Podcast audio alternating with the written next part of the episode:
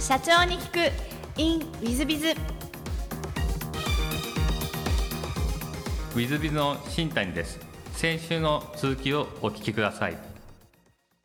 えっ、とその後またこれがまたすごいんですがソニー生命に、えー転職すると。これは何かきっかけがあられたんでしょうか？えこれは、えー、と当時日清政党のお会員募集の、はい。お最後に、まあ、結局こうインストラクターやってたんですけどやっぱり最後は営業をやりたいなっていうんで、まあ、営業の部署に移りましてね、まあ、その時にまあ日清政党のエースの本間さんっていう僕の大先輩がいてこの方がソニー生命に行かれました。で1年後に、まあ、その先輩がお前はここにいるやつ男じゃないから一度お前話聞いてみろって言ってリクルーターの人が私のところに来まして。で当時僕もそこで8年ぐらいいたのかな。やっぱ退職まあ変な話学罰もありましたんでね。あのーまあ先々考えるとちょっと厳しいしいろいろ考えた時に転職活動を考えて例えば当時でいう今でいうと星野屋さんなんかあるんですけど、まあ、当時星野屋さん今でいうあのアルファトマムとか言ってあの地中海クラブなんていうあのがあったんですけどそこはもういろんなスポーツができるといろんな国でいろんなことできるのでこれが1個ありました。でそれからもう一つそのソニー生命がありました。でもう1個は姉がシンガポールシンガポールで仕事してましたので姉とシンガポールで何か事業をやろうという話もありました。あのなぜソニー生命にしたかというとケータリングの仕事をやろうとしたんですねシンガポールで。要するに日本人がの企業がたくさんシンガポール当時いらっしゃってて。で給食とかねこういうのをまあケータリングやるとシンガポールって結構外食が当たり前なのでその、まあ、家であまりご飯食べないっていう、まあ、そういう、まあ、国なので、まあ、こういうケータリングやったらどうぞ。っていう話が盛り上がってたんですけど途中から自信がなくなってこんなこと普通誰でも思いつくんじゃないかということで、えーなんかリスクがありそうだなということでいろいろ勝手に想像すると、まあ、暑いんであこれは食中毒なんじゃないかということで、えーここれやめとこうと。言ってソニー生命入ったんですけど。でも最近面白いのがあってですねここ確か去年おととしぐらいですかね、えーうちの姉姉から当時その最終的に僕占いみたいな人に聞いたんですよ。さソニー生命行っても成功するしシンガポール行ったら国の国の人があなたのこと知らないぐらい有名になると。いうふうに言われたんですけど。で僕はその要するに食中毒で有名になるのかなっていううに勝手に思い込んだんですよ。でも姉が最近日本人でケータリングやった会社でめちゃくちゃシンガポールで成功した人がいるっていう話を聞いた時にまあそっちやっとけばよかったなっていうのもまあありましたけどまあそれはもう今があるんで、まあ、一つの笑い話ですけど、そんな部分で、まあ、ソニー生命を選択したと。ただソニー生命が良かったのは当時その生命保険業界が僕僕生命生命保険だけだったんですよ。あのおばちゃんが職場に来てねこ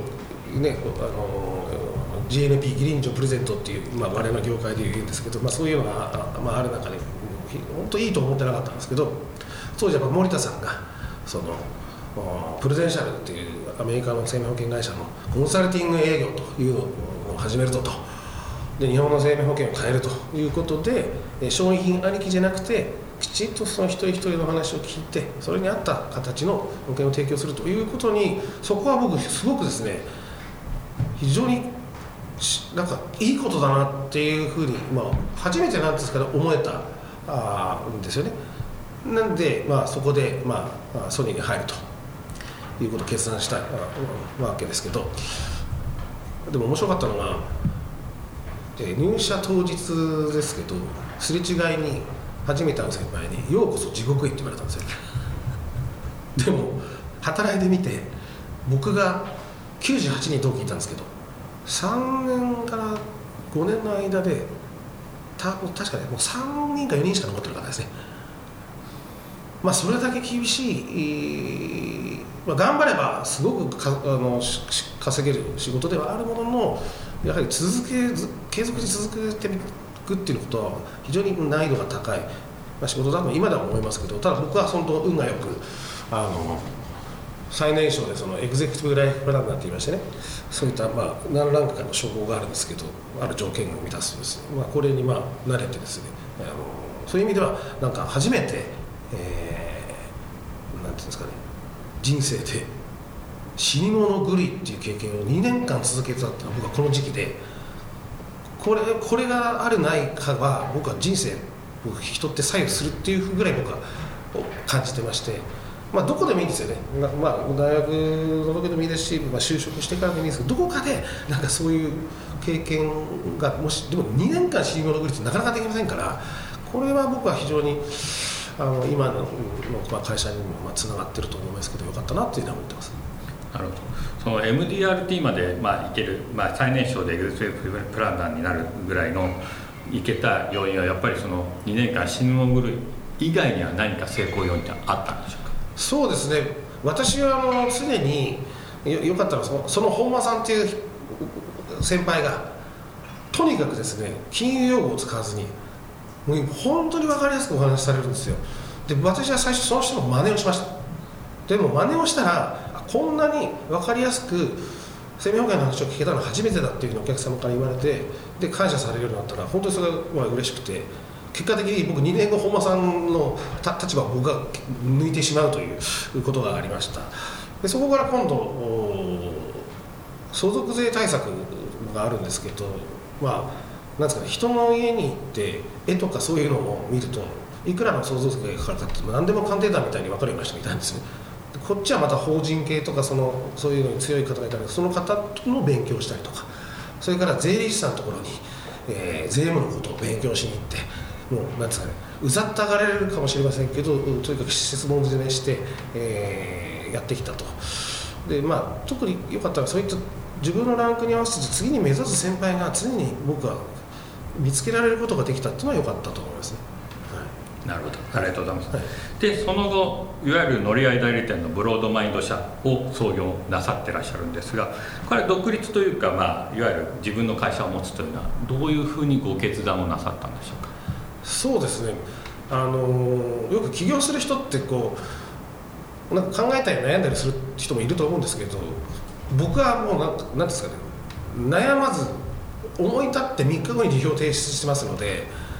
当時あの仲間が3人いたんですけどソニーのエグゼの中に。でもその2人はやっぱ石橋叩いてたんですよね。で僕は我慢できなくてじゃあお先にと。いう形に、まあ、しちゃったんですけどあのやはり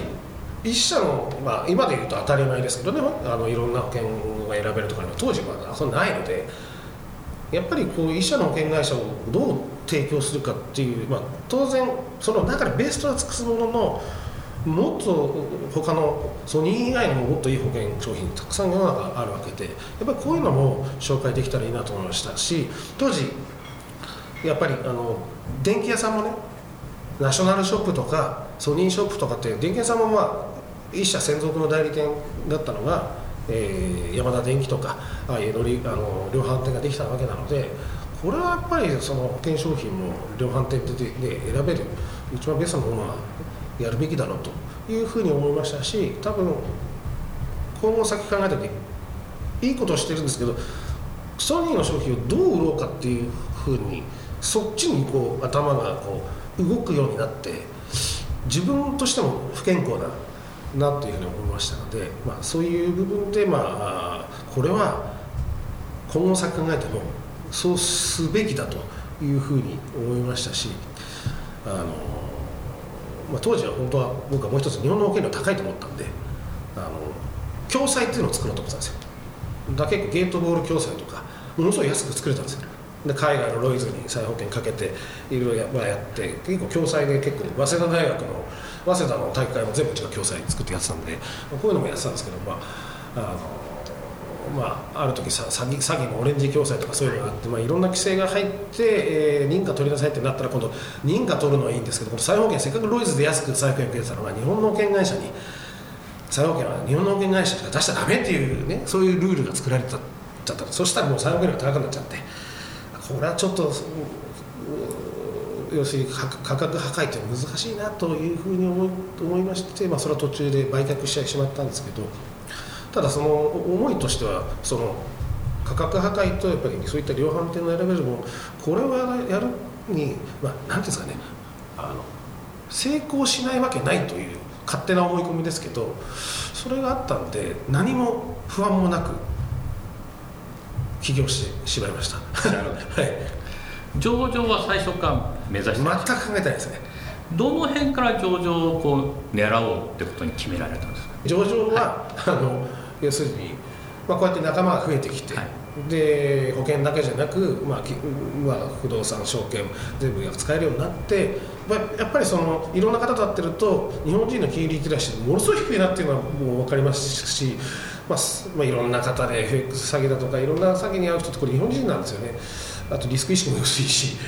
これはやっぱ変えていかないとその今後今の高齢化社会人生100年時代を考えるとですね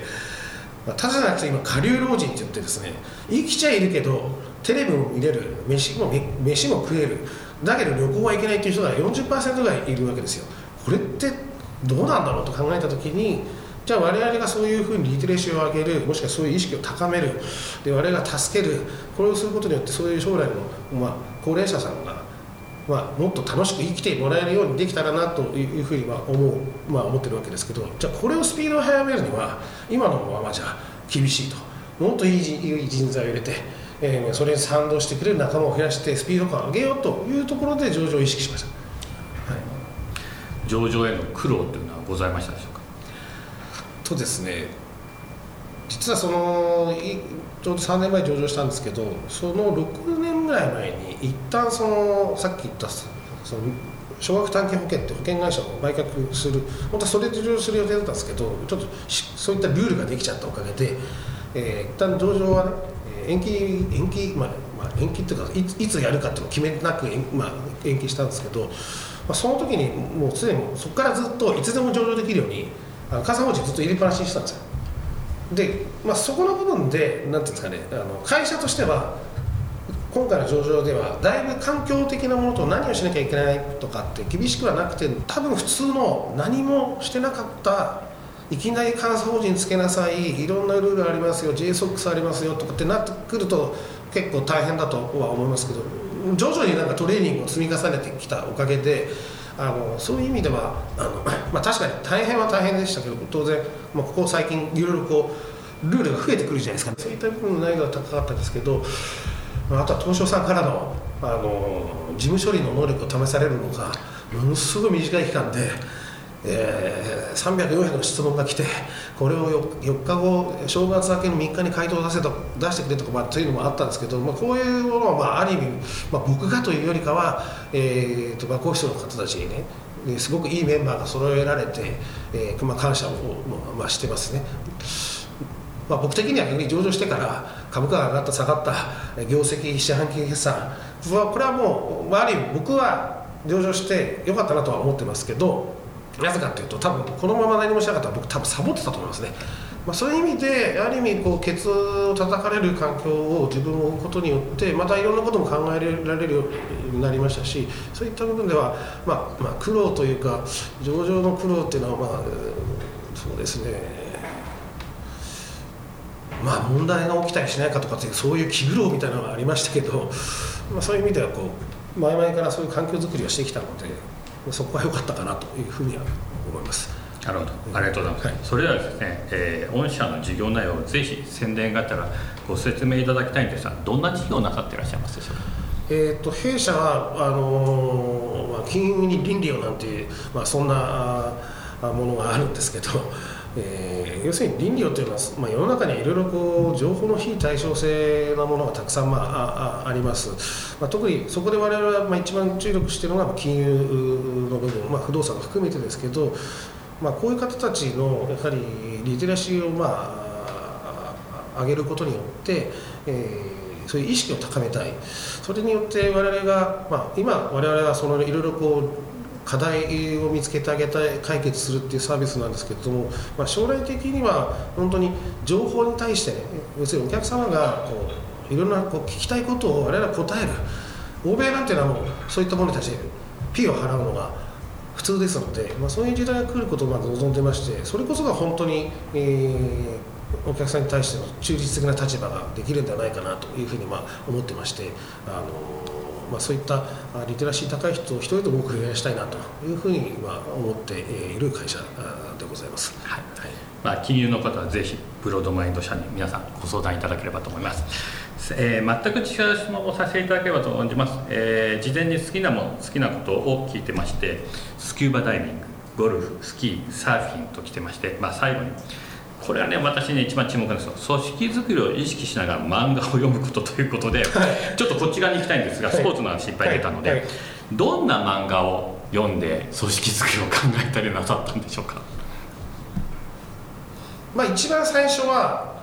まあ、皆さんももう読んでる人はそうだなと思ってくれると思うんですけど一番最初は「ワンピースなんですね。でそれは組織が小さいうちは「ワンピースなんですね。で大きくなってきて「キングダム」になりました。今あのリスナーの皆さん方も「なるほど」という声が今聞こえたぐらいの感じであの王道っちゃ王道ですね。王道っちゃ王道私の周りの社長も「キングダム」あの「ワンピース」すごく喋る人多いです。あそうです。やっぱりそうですはい、はい。ありがとうございます。で座右の銘も聞きまして座右の銘はないけどもえっとまあ、すごく気になさってるというか気をつけてらっしゃるというか意識してらっしゃることでちょっといっぱいお答えいただいて、はい。ちょっと読みます、はい。自分に足りない能力を持った人を集めること偉くなっても区別をしないこと。従業員と病人にコミュニケーションを取ること。難しい話を分かりやすく話お話しすること。専門用語を使わないこと。これ最後の途中でも出てきました。この3つを挙げていただいてるんですけどこの3つはなんかあの気をつけてるというかあの注意してるというか一番意識してるというのは何かこうあのきっかけとか理由とかございましたでしょうか？そうですね。まずその自分に足りない能力を持った人を集めるっていうのはこれまさにこの「ワンピースのルフィなんですよね。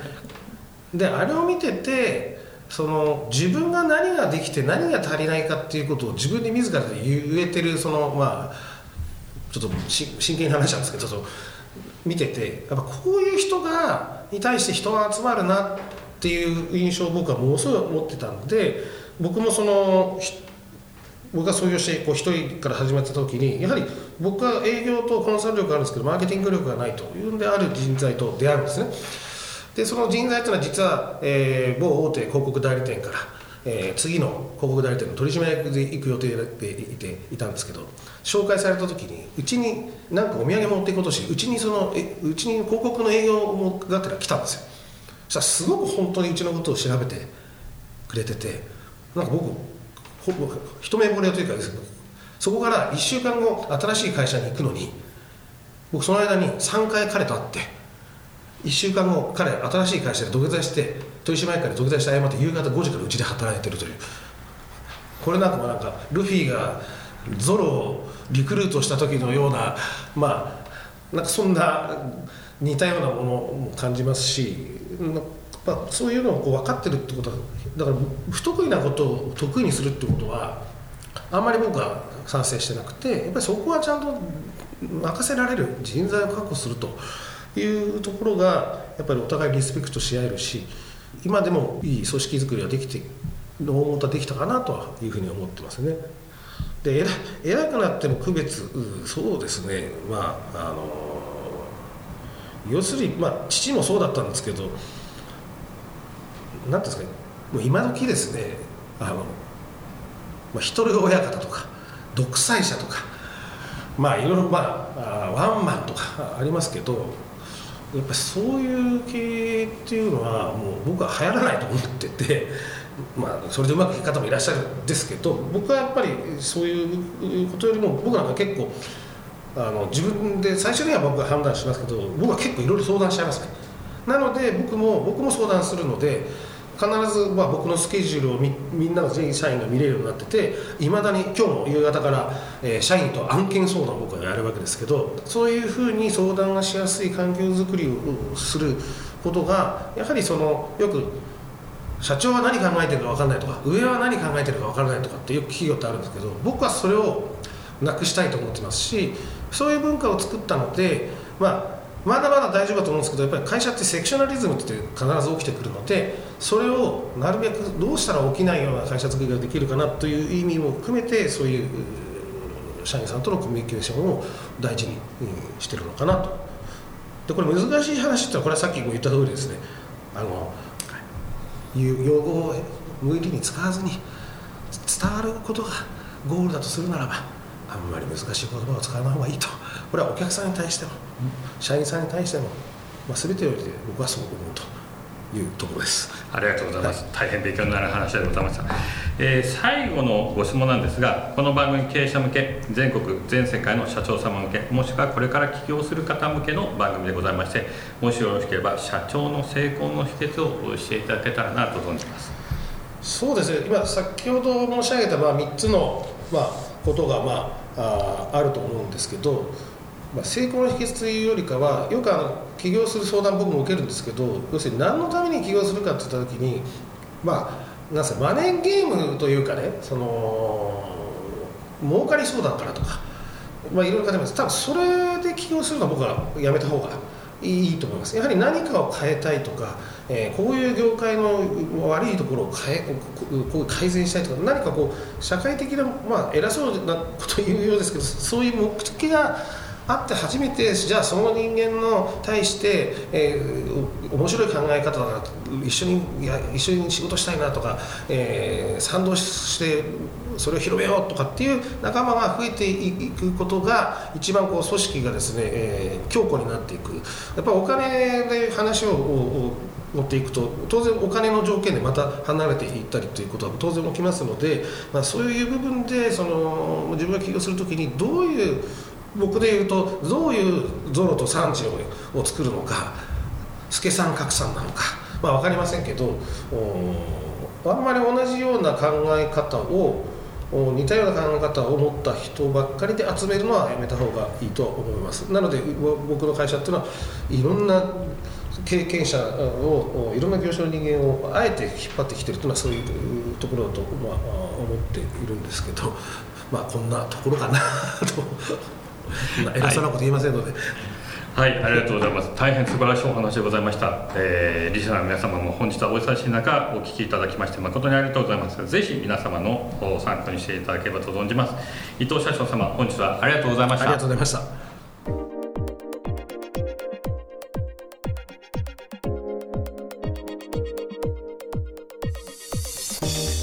本日の社長に聞くインウィズビズはえー、東証グロース市場上場の伊藤社長様、えー、ブロードマインド株式会社の伊藤社長様でいらっしゃいました。いや本当にあの素晴らしい社長様で、えー、まあ大変頭のいい聡明なそして根性もある。そしてまあ何よりも社長としての姿勢が私が言うのは大変失礼ながらですが素晴らしく整ってらっしゃる。えー、社長様でいらっしゃいましたかつ私のバイト先の、まあ、先輩に当たられるということで大変親しみも覚えてしまいましてそのドゥースポーツプラダで、えー、私はスイミングインストラクターを、えー、4年ぐらいやりましたでしょうかねアルバイトとして。えー、でかつあの伊藤社長さんは上場のお話もちょうど私どもも東京プロマーケットに12月8日に、えー、上場いたしまして、えー、そういう意味でいくと大変、えー、共通点も多くて、えー、お話もよくわかる感じで大変あの興奮してしまいました。かつ勉強にも大変になりました、まあ、特にですね、えー、自分に足りない能力なと思った人を集められて、えー、まあ Google も自分たちを優秀なやつを集めようって言ってあの Google ができてますのでそういう意味では勉強になることばかりでですね。大変素晴らしい社長様でございました。ぜひ皆さんもですね、えー、伊藤社長様のように、えー、素晴らしい社長を目指していただければと思います、えー、本日の社長に行くインウィズはここまで。また来週。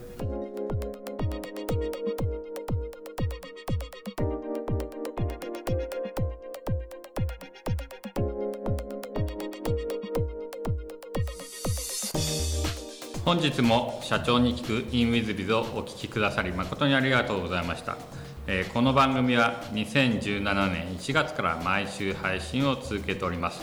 これまでにたくさんの成功社長成功経営者のインタビューをお届けしてまいりました。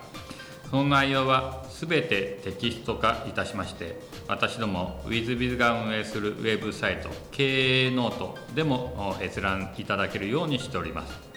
音声だけでなく文字で読み返すことで新たな発見や気づきがあり皆様の会社経営に役立つヒントがきっと見つかるのではないかと思いまして、えー、サイトの方にもさせていただいてます。ぜひネット検索で経営ノートスペース社長インタビューと入力いただき経営ノートのサイトをご覧になっていただければというふうに思っております。